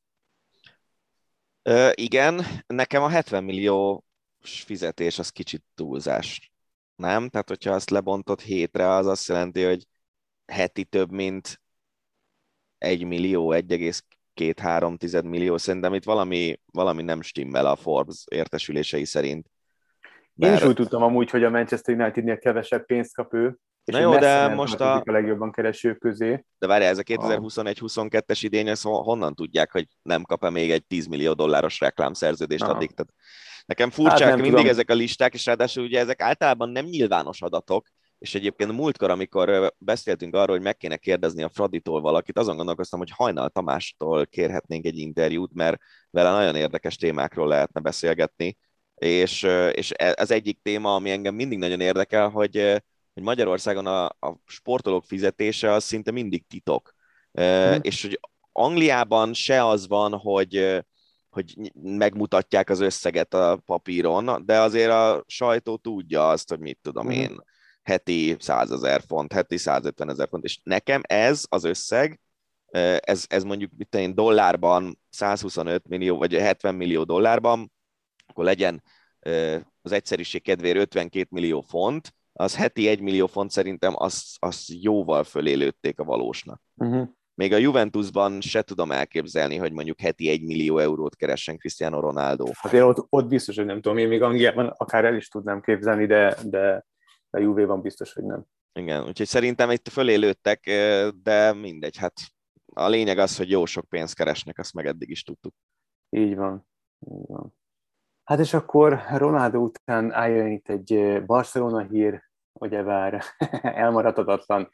Amerikai és spanyol sajtóértesülések szerint is Ronald Koeman vezetőedzőnek az utódját keresi az FC Barcelona, és akkor a padra vagy a posztra esélyesek névsora, ugye a belgákkal VB bronzérmes Roberto Martinez, általában a legesélyesebb, Xavi a következő, a jelöltek között van még Erik Ten Hag, ő ugye az Ajax szakvezetője, Marcelo Bielsa, a Lice, hát én azt nem látom igazából, hogy Bielsát el tudnák onnan hozni, vagy el akarnák onnan hozni, de ott van még Joachim Löw, Filip Kokü, egykori játékos a Barszának, holland kiválóság, Conte és Pirlo is. Hát szerintem Pirlót nem akarhatjátok. nem, én szerintem igazából két, tehát nagyon úgy tűnik, hogy nagyon úgy tűnik, hogy időkérdése az, hogy Xavi mikor lesz a Barcelona edzője. Ő miért óckodik ettől az egésztől, vagy miért tűnik hát nekem én... úgy, hogy óckodik ettől? Szerintem ő attól óckodik, hogy, hogy hasonlóan járjon, mint Pirlo, akit ugye klublegendából lényegében nulla edzői tapasztalattal megtettek a Juventus edzőjének, és azért eléggé leégett. Uh-huh. És szerintem a mostani keretével a Barszának nem nagyon lehet más csinálni, mint leégni. Most egyértelműnek gondolom azt, hogy a, a Real és az Atletico a Barca előtt van uh-huh. a spanyol hierarchiában, és, és mondjuk ha ötödik vagy, és nem, nem jutsz ki a BL csoportkörbe következő szezonban, az elég ciki. Most azt hiszem Aha. hetedik helyen áll a Barca, de nem tudom, hogy a tegnap mit játszott. Szóval az az igazság, hogy szerintem ettől óckodik ő, meg ugye ez a, az új Laporta féle vezetés, ez, ez még azért úgy az első évében van. Kéziben például teljesen lefejezték a, a kézi szakosztályt, és nem tudtak megegyezni azzal a Xavi Pasquallal, aki 13 vagy mennyi éve volt a Barca edzője, és, hmm. és egyébként egy ex-barszás Ortega jött, aki Veszprémben volt edző jó pár évvel ezelőtt. Szóval én, én nem tudom, hogy, hogy mennyire óckodik, meg nem tudom, hogy Laportáik mennyire szeretnék Csávit, de azt tudom, hogy a, a barcelonai szurkolók nagy része őt szeretné. Martinez egyébként nem tudom, hogy mennyire lenne jó választás, mert én őt nem tudom, hogy a belga Everton edző is volt előtte, nem? Uh-huh. Igen. Az rémlik. Szóval azért az más, más szövetségi kapitánynak lenni egy jó csapatnál, meg más egy kicsit szenvedő félben lévő nagy klubot átvenni, és ráadásul ugye pénzügyi problémák miatt most nem, nem is várható az, hogy a következő egy-két évben majd a, a Barca jobb játékosokat tudna igazolni. Bielszát azt kizártnak tartom, az egész egyszerűen szerintem Bielsa tipikusan az az edző, aki kis csapatoknál csodálatos dolgokra képes, de egy nagy kispad az, az olyan konfliktus forrás Bielsa, amit szerintem nem akarna senki. Többiekről meghagyjuk is szerintem. Mármint, azért hogy... Erik Tenágot megnézném, mert egyrészt ő a holland iskolát képviseli, másrészt, és most nem azért, most ezen nevetni fogsz, őt már Bayern is nézegette magának, hát most nem azért, mert a Bayern, hanem azért, mert egy nagy csapat nem, igen, gondolta, hogy látod benne fantáziát, róla nagyon jókat mondanak, és, és ő, ő nagyon jó csapatot faragott az Ajaxból, meg hát azért ne felejtsük, ott van Antonio Conte, mert aki, aki azért Juventus-szal, Chelsea-vel, tehát azért ő egy nagy edző, legalábbis vannak nagyon komoly eredményei, én őt még el tudnám képzelni. Valahogy nekem Kuman egy személyiségben, tehát én, én nem tartom 2021-ben az ilyen hajcsár, ilyen, ilyen nem mondtam valami nagyon csúnyát, ezeket a, a, az urambátyám hajcsár edzőket nem tartom megfelelő edző ilyen csapat élére, mint a Barcelona. Én nem azt mondom, hogy tutulgatni kell a sztárokat, de partnerként kell kezelni, és valahogy én nem látom, és, és a korábban a Kuman felől érkező hírek alapján gondolom azt, hogy ő, ő nem is egy ilyen edző. Tehát ő, ott, ott Szerintem... nincs, nem, egy, nem egy ilyen nagyon rugalmas ember, tehát nem tudom, tudod, hogy tudom őt, őt elképzelni? Mint Rebrobot a Fradinál. Uh-huh. Hogy nyilván szakmailag érinthetetlen, meg biztos, hogy mindent tud a szakmáról, csak valahogy nem feltétlenül jön ki a játékosokkal. Míg ez a Stöger lehetett látni a legutóbbi, amikor a Fradi hatot vágott valami kupa meccsen, akkor ott viccelődött az egyik játékosával, el, ellopta tőle, vagy kilencet, igen, az egyik játékos lőtt hatot, ellopta tőle a labdát, miközben készítették vele az interjút, hát Rebrov, Rebrovról ilyet nem, nem, nem, persze, de nyilván itt meg kell találni az egyensúlyt. Egyetértek azzal, amit Kumarról mondtál, őt, őt nagyon, nagyon, nagyon nem szeretik, én azt hiszem, ez a jó szó. Azok, akik a Barcelonát szeretnék olyannak látni, mint amilyen volt Guardiola hmm. alatt és egyébként Ten Hag, tehát a Chavin kívüli listából Ten Hag abból a szempontból is érdekes, hogy az Ajaxnál többször is megcsinálta már azt, hogy egy elsősorban a saját utánpótlásra alapozott klubot, vagy, vagy első csapatot épített fel nagyon magas szintre, és az Ajax iszonyú jó focit játszott azzal a csapattal, ami pár évvel ezelőtt BL elődöntő, döntő. Igen, igen. Nagyon sokáig eljutottak. Volt. Én, nekem is az rémlik és azt a, azt a csapatot marha jó volt nézni. Hát minden meccsük ilyen három-kettő, meg ilyen meccsek voltak, marha jó volt nézni. Ha egy ilyen Barszát csinálna Ten Hag, akkor ezt én nagyon tudnám támogatni. És ugye az Ajax meg a Barca összefonódása az Cruyff óta eléggé erősen megvan, és ráadásul tényleg hasonló az utánpótlás nevelési az utánpótlás neveléshez való hozzáállása a két klubnak elég hasonló. Csak éppen a Barszában az elmúlt években az utánpótlás által kinevelt játékosok mentek jobbra-balra, és értek el egyébként szép sikereket itt ott ott. Úgyhogy ha megnézzük, de nem, nem tehát még, még ebben a szezonban szerintem még a Barca Bayern elé leültem sajnos, de, de ebben a szezonban egyébként nem nagyon ültem még le Barca meccs elé, mert, mert valahogy ez a mostani keret plusz Kuman, ez, az nem az, ami olyan nagyon vonz, hogy mm. töltsek el ebből másfél órát az életemből azzal, hogy megnézek egy Barca meccset.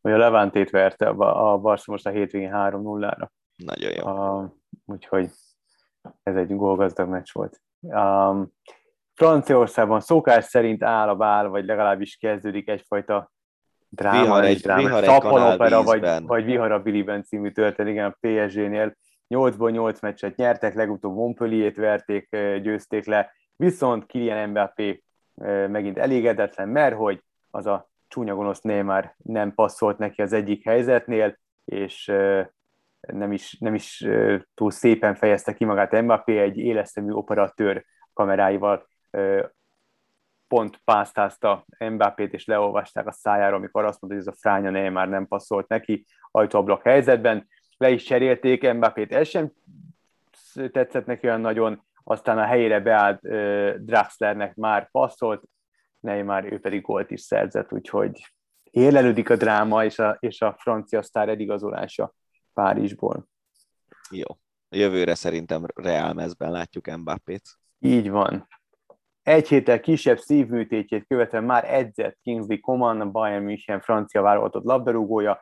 Egy héttel ezelőtt azért kellett megműteni, mert időnként enyhe légszom jelentkezett nála. Igazából ezt a hírt csak azért vettem bele, hogy, hogy egészen döbbenetes, hogy hol tart már az orvostudomány, hogy oké, okay, hogy kisebb szívműtét, de hát ezt a kisebbet oda vigyezteni egy szívműtét szó elé, már az is számomra meglepő, meg, meg, meg értelmezhetetlen, hogy ezután valaki már futóedzéseket végezzen, ez egészen elképesztő, és, és tényleg hihetetlen, hogy, hogy milyen magasságokban jár már a... Pont pénteken barátaimmal beszélgettünk, és az egyik barátom anyukáját meg kellett műteni, ilyen csípőprotézist kap, Aha. és, vagy kapott, és hogy mondják, hogy, hogy hát rutin műtét, és hogy egy egy bypass is rutin műtét, meg mit tudom én még micsoda egy rutin műtét, és hogy vannak olyan műtétek, amik az azokkal foglalkozó szakorvosoknak, sebészeknek tényleg rutin, de közben meg 13 óra, és hogyha yeah. valami, valami félre megy, akkor valószínűleg nem kell föl soha többé a, a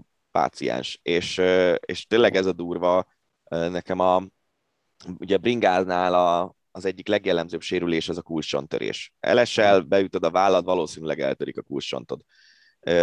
És a, az egyik közvetítésen, azt hiszem a Tour de France alatt ben volt nálunk Lengyel Tamás, aki maga is nagyon jó, magyar szinten nagyon jó versenyző volt, és évek óta Norvégiában él, ott egy ilyen gimnáziumnak a kerékpáros szakosztályát vezeti Bergenben, meg besegít az ottani profi csapatnak az UNOX-nek, és ő mesélte, hogy olyan a kulcsont műtét most, hogyha nem komplikált a dolog, hogy behelyeznek egy ilyen platina csövet lényegében a kulcsontodba belőle, mert az egy ilyen lyukas csont, és öt nappal később fájdalommentesen tudsz kerékpározni, miután eltörted a kulcsontodat. Régebben a kulcsonttörés az egy ilyen minimum négy, inkább hat hetes kihagyást eredményezett.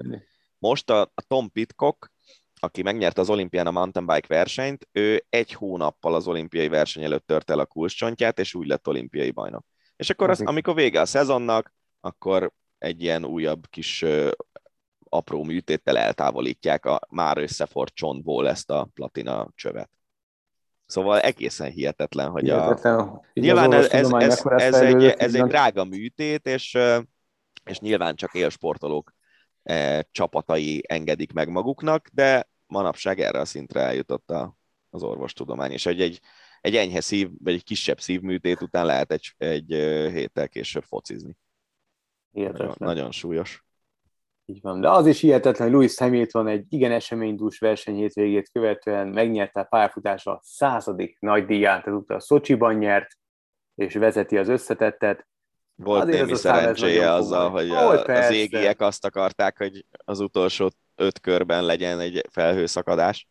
Volt persze, meg, meg azért a, a hétvége legnagyobb győztese Verstappen, aki beért másodikként, úgyhogy elenyésző a különbség a két versenyző között, ráadásul Verstappen utolsó helyről rajtolt, de azért, azért ezt a százas számot így ízelgetve, ez hihetetlen, tehát lehet szeretni, nem szeretni, de azért a klasszisát azt egyszerűen nem lehet vitatni. Tehát azért ezt a százat nem a szél hozza össze, és ezt, nem, ezt, ezt nehéz úgy összehozni, és lehet arról beszélni, hogy jaj, mennyire domináns volt a Mercedes, de nem az volt az egyetlen gazdag csapat, ott volt a Ferrari, csak egyszerűen elbénázták meg, meg a Red Bullnak is azért elég komoly pénze van, tehát... Meg az, hogy, hogy ha megnézed, hogy milyen szinten dominálta ő le a saját csapattársait az évek során. A másik, így van. Nem lehet elvitatni a, a tehetségét, meg azt, hogy talán most már szerintem kijelenthetően minden idők legnagyobb Forma 1 versenyzője. A százas számmal kapcsolatban azt kell megjegyezni, hogy még tíz évvel ezelőtt is csak ilyen 14-15 verseny volt évente, most meg már van 23 vagy mennyi. Tény. Tehát Azt sokkal tény. több lett a verseny, mint az elmúlt években.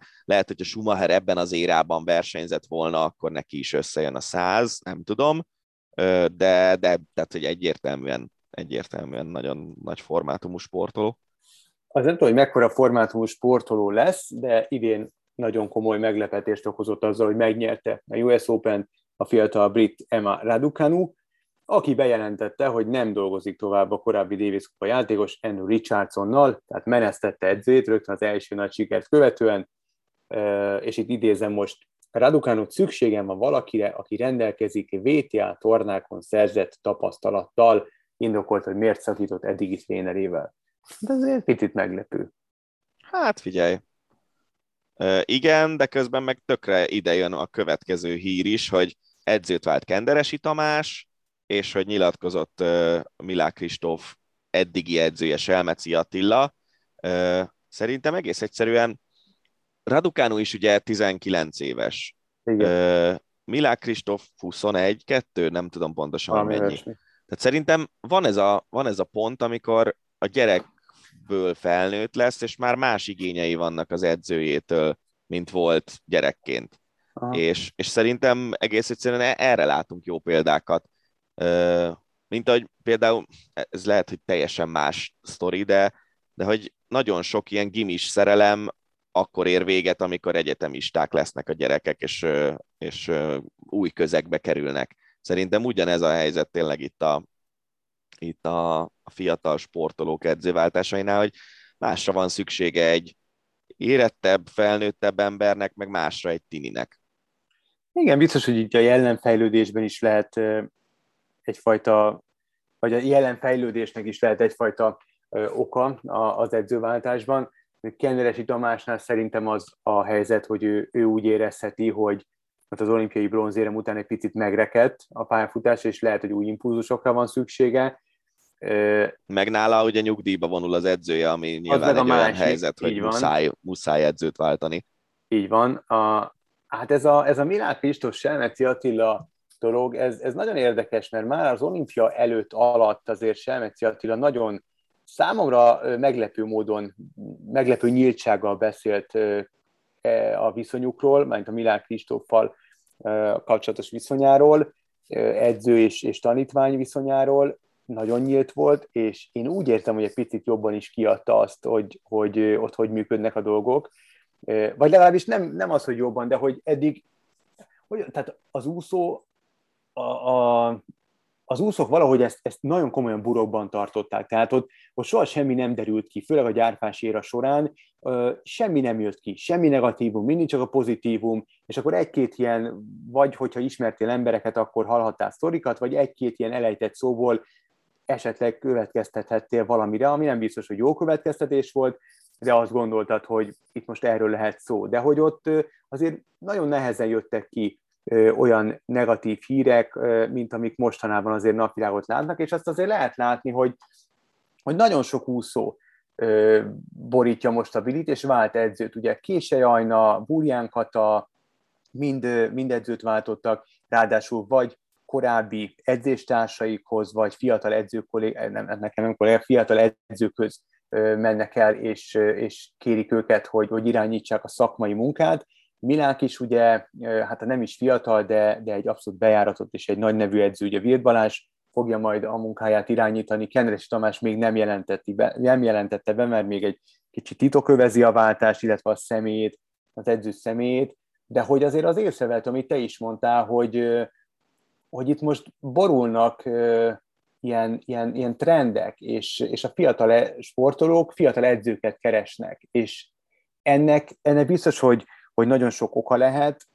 Biztos, hogy, vagy én legalábbis úgy gondolom, hogy a felgyorsult világ, a közösségi média mind-mind hatással van ezekre a sportolókra, és, és ez a fel, ezzel a felgyorsult világgal lehet, hogy már egy, egy ilyen tapasztal, de idősebb edző már nem feltétlenül tud lépést tartani, vagy akar lépést tartani, és, és ez is okozhatja itt a, a váltást, meg, meg hát ki tudja, lehet, hogy a nézőpontok is, lehet, hogy, hogy az, hogy, hogy a régi iskola már, már nem feltétlenül működik ezeknél a, a, a fiatal sportolóknál, mert ők már, ők már nem ezt az edző-sportoló viszonyt szeretnék viszont látni a mindennapjaikban, nem ebben akarnak élni, hanem sokkal inkább partnerek akarnak lenni, és azt akarják, hogy meghallgattassák őket.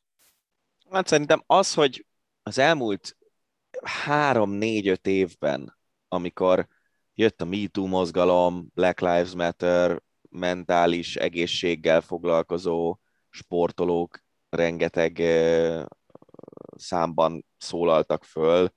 Mm, szerintem azok a magyar sportok, és ugye az úszóknál azt lehet tudni, hogy náluk ez ilyen brutális, iszonyú szigorú. Volt egy ilyen nagyon vicces napirajz, azt nem tudom, te láttad de hogy hát ne, tudod, így rajzot elmesélni elég hülyén hangzik, de megpróbálom. Lényege a sztorinak az, hogy egy apuka és a fia beszélgetnek, és az apuka, a fia mondja, a, miután a Milák világbajnok lett talán, hogy ő is úszó szeretne lenni, és az apja elmondja neki, hogy oké, okay, fiam, nincs ezzel semmi gond, de iskolán kívül semmi más nem csinálsz, csak úszol, nem mész el bulizni éveken keresztül a barátaiddal, nincsenek barátaid, csak az úszodából emiatt, és így sorolta, hogy mik azok az mhm. ellenérvek, amik egy, egy fiatal gyereket az úszás ellen hangolhatnak, és szerintem még viccesebb lett volna, hogyha az anyuka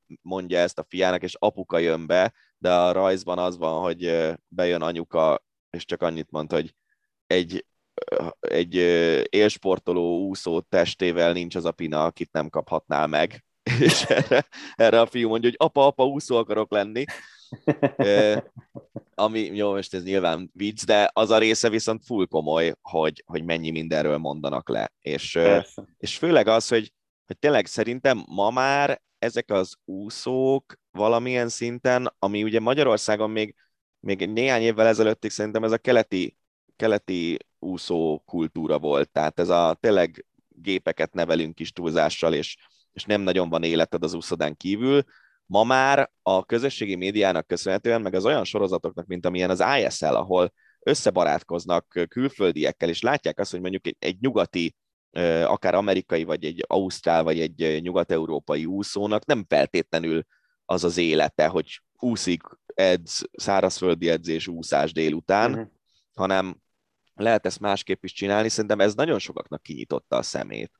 És, és ugye Késai Ajna szem, személyében is egy 20 éves sportolóról beszélünk, tehát pont ez a 20 év körüli korosztály érzi úgy, hogy, hogy neki az, ami eddig volt, az már nem fekszik. És szerintem tényleg ebben ebben egy ilyen Simon Biles sztorinak is nagy szerepe van, hogy, hogy ő egy olimpiai versenyzésről lemond amiatt, mert úgy érzi, hogy ezt nem bírja mentálisan elviselni, és nem az van, hogy elküldik a, az anyjába érte, hanem megértő vele már a társadalomnak egy jelentős része.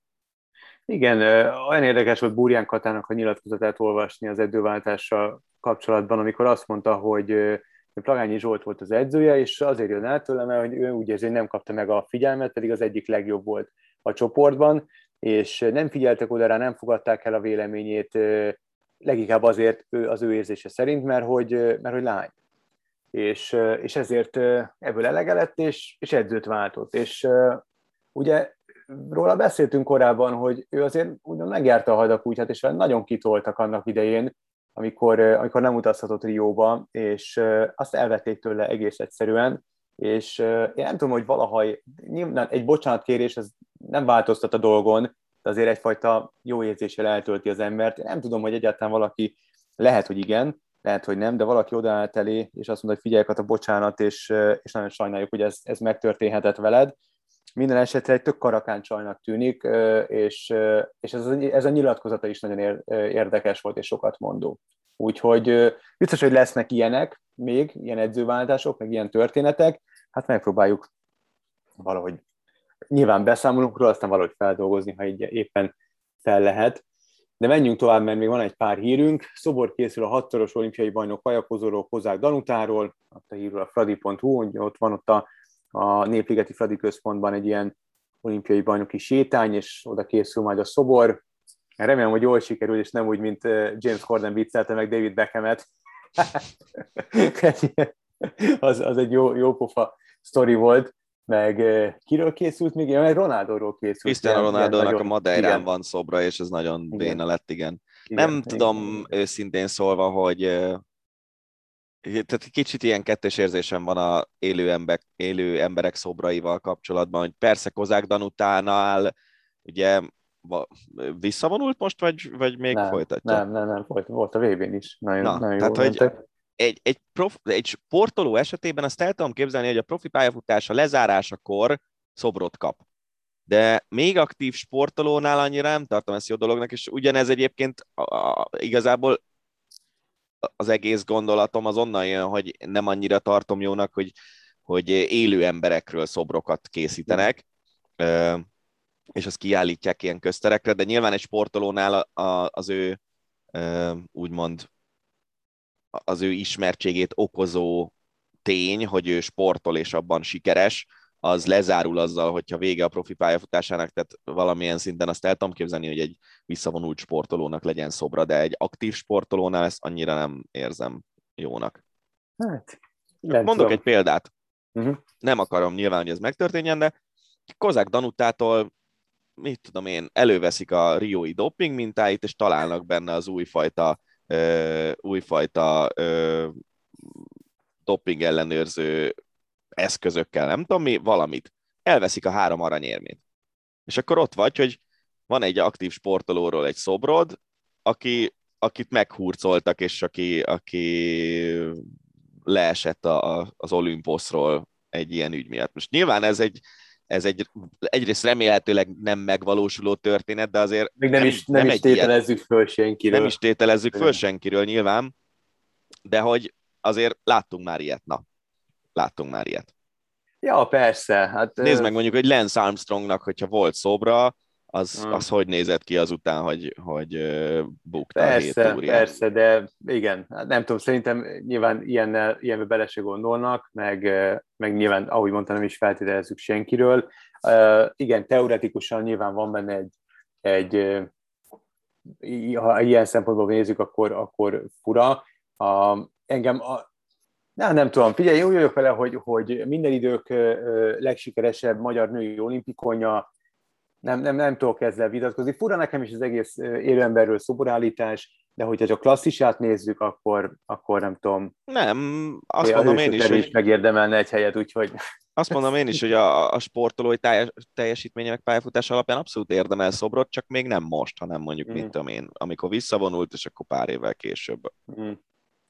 Hát, mint, mint, a, mint a Hall of Fame beiktatás Amerikában. Aha, az jó, az jó példa erre. Yeah. Az jó példa. Egy érdekes hír uh, ismételten Steve Thompson, 2003-ban világbajnoki aranyérmes angol rögbi válogatott egyik tagja, felajánlotta az agyát tudományos kutatásokra.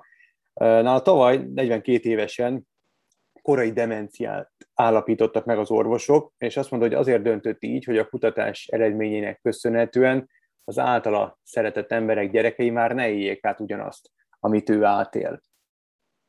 Hát ez egy nagyon súlyos sztori szerintem az ilyen, főleg a, ugye olyan sportokról van szó, ahol a fejet éri nagyon uh-huh. sok ütés, kontakt, akár ökölvívás, vagy NFL, vagy, vagy rögbi, mind-mind ilyenek. Lehet, ne, tehát nem, nem tudom, hogy egy bizonyos társadalmi szint fölött, már pedig ugye a rögbiről azt mondják, hogy az abszolút az úri emberek sportja. Hát legalábbis nagyon sportszerű, igen. Igen, igen, de hogy, de hogy igen, mindegy. Szóval, hogy lehet, hogy egy bizonyos társadalmi szint fölött nem fognak már a gyerekek ilyen kontaktsportokat űzni, hanem mondjuk az NFL megmarad azoknak a szegény sorsú gyerekeknek, aki, akiknek ez a kitörési pont az uh-huh. életében, és így tud mondjuk jólétbe kerülni. És egy jólétben élő ö, család gyereke nem amerikai focizni, vagy rögbizni fog, hanem mit tudom én, tollas labdázni, vagy röplabdán, bármi. Uh-huh. Tehát uh, szerintem e felé fogunk menni a jövőben. Amerikában állítólag már elég súlyos probléma az, hogy a, hogy a szülők nem nagyon akarják, hogy a, az okos gyerekek uh, amerikai focizzanak, akár középiskolában. Hát igen, félve ezektől a sérülésektől, illetve látva azt, hogy, hogy mondjuk, hogyha a gyerek tehetséges mondjuk a kosárlabdában, akkor, akkor biztos, hogy inkább a kosárlabda fele fogják terelni, akár emiatt is, illetve amiatt is, hogy klasszisokkal több pénzt lehet keresni. Tehát most már, ha hinni lehet a, a legfrissebb híreknek, akkor akár még a 300 millió dolláros Supermax fizetés is elérheti nem sokára, a, a, elérhetik nem sokára az NBA-ben, mert hogy emelkedik majd a fizetési sapka, mert hogy emelkedtek a tévés bevételek. Ezt csak azért mondom, mert nyilván a, az anyagiak is nagyon komoly szerepet játszanak egy sportág választásban, főleg akkor, hogyha valaki nagyon tehetséges, teszem azt két sportában is, erre is volt már példa korábban, hogy választási hát, igen, de azért elé került, választási hány emberrel került. fognak 300 milliós szerződést aláírni? Tehát ezek annyira Igen, nem azt mondom, hogy 300, de oké, okay, de mondjuk egy, egy középszerű NBA játékos, illetve egy középszerű NFL játékos között biztos, hogy klasszisok közül biztos, hogy a kosárlabdázó több pénzt keres, mint, mint az amerikai futbalista, és biztos vagyok benne, hogy oké, okay, ott is megvan a sérülés veszély, de hogy ilyen szintű sérüléseket nem szenvedhet, Igen. az biztos. Tehát akkor én Isten őriz, hogy félreértse valaki, most azt mondom, hogy a könnyebbik utat választ, egyik sem könnyű út, de akkor nyilván azt választom, hogy nem fel, egy olyan sportág fele tendálnék, ahol mondjuk a fejsérülés és mondjuk ez a korai demencia, akármennyire rögbiről van szó, vagy NFL-ről, nem veszélyeztet, mint mondjuk az NBA-ben akár. Igen, meg azért NBA-ben olyan sérüléseket sem nagyon látsz, amikor így mozdulatlanul ott marad valaki egy ütközés után, meg ilyesmi. Így van, tehát... Volt ilyen az NFL-ben, nem is feltétlenül igen, fejsérülés, igen. hanem ilyen nyaki, gerinc, Hát stb. a Séziőnek a sérülése, hát azt, azt, amíg élet nem felejtem, az szörnyű volt látni. Nyilván egy Achilles szakadás, egy, egy keresztalak szakadás, Derrick Rose-nak a sorozatos, sorozatos sérülései borzalmas, de azért még mindig más. Igen. Menjünk tovább szerintem, méghozzá egy számomra nagyon örömteli hírem, Varga Dénes továbbra is a vízilabda válogatott rendelkezésére fog állni. Jövő tavasszal lesz Fukuokában világbajnokság, ott szeretne ott lenni a csapatban, még ha az EB-t várhatóan ki is hagyja, de ez nagyon jó hír, mert szerintem vannak ilyen vannak olyan sportolók, akiket jó nézni a pályán, és most legyen medence a pálya, és Varga Dénes abszolút ez a kategória. Bármikor kijön az ő kezéből valami olyan, amitől így leesik az ember álla. Igen, olyan hogy én ezért messze nem mondható, nem, nem mondhatom, hogy, hogy hardcore vízilabda szurkoló lennék, ilyen tipikus fotel szurkoló, tehát amikor van egy ilyen komoly torna, olimpia, EB, VB, akkor természetesen leülök, de klubcsapat szereplését sosem nézem, nemzetközi porondon sem, illetve a hazai bajnokságban sem, viszont viszont az, amikor mondjuk az olimpián is leültem a tévé elé, és néztem, ahogy mondjuk Varga Dénes dobott szemben bárki mással, tehát az valami egészen döbbenetes, hogy az a, a vajkéz, hogyha lehet egy ilyen, ilyen abszolút közhelyes megállapítást mondani rá, tehát hihetetlen, hihetetlen, hogy, hogy, hogy, hogy mit művel a labdával a vízben. Elképesztő. Igen, meg ahogy, ahogy látja azt, hogy mi fog történni, az a másik része. Mert a kéz, kéz is igen, de az agy a kézzel együtt. Nálam ez a, ez a ami őt kiemeli vízilabdázók közül, úgyhogy tök jó, hogy folytatja a válogatottban. Igen, nagy segítségre ez biztos Mersz Tamásnak a, a medencében. És hát az utolsó hírunk pedig egy szintén nagyon örömteli hír, és számomra abszolút kuriózum. Van a külföldi játékosok számára minden évben megtartott felmérő tengeren túli profi amerikai futball ligában, és most októberben Londonban, igen, októberben Londonban lesz majd ez, és Magyarországon is hívtak meg futbalistát, Zilai Jánost, aki egy linebacker, a Fehérvári csapat játékosa. Te sokkal inkább otthon vagy az NFL-ben, meg itt az amerikai futballban. Ez mennyire kuriózum, hogy egy magyar játékos részt vehet ezen a, nem tudom, ez a, ez a külföldi játékosok kombájna, vagy hogy? Hát hogy valami olyasmi, igen. Ö, szerintem az a kuriózum igazából, hogy, hogy olyan magyar játékos, aki nem, nem, nem tudom őszintén szólva, nem, nem, a magyar-amerikai focit abszolút nem követem nem tudom, hogy neki milyen, neki van esetleg tengeren túli múltja. Tehát, hogy gondolok itt arra, hogy ahogy te Amerikában éltél középiskolás korodban egy évet. Én úgy tudom, hogy a nagyon... Fehérvári edző egy amerikai szakember. Az oké, okay, azzal és ő, ő foglalkozott vele. Én nem, nem tudom, megmondom őszintén, nem hallottam arról, hogy neki lett volna bármi.